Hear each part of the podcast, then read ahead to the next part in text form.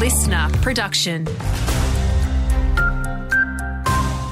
Hey there, Alex Stilianos with your Outback Queensland local news. More than 40% of car immobiliser subsidy vouchers have been redeemed across Mount Isa. The subsidy trial is part of a state government initiative to reduce car thefts across the Queensland's north and northwest regions. In positive news, Mount Isa Senior Sergeant Adrian Reek says the city has recently seen a significant decrease in thefts at caravan parks. We have also implemented a, a program or an operation specifically for our vehicle thefts in our caravan parks, and I'm happy to announce that we've had a 41% decrease in motor vehicle thefts from caravan parks. So for the period for 2022 compared to the period for 2023, The state government is going to keep flu jabs free in 2024. Making the announcement, Health Minister Shannon Fentiman says this early warning will help GPs and pharmacists get their vaccine orders in now. but also to encourage Queenslanders to get vaccinated earlier in the flu season before we reach the peak.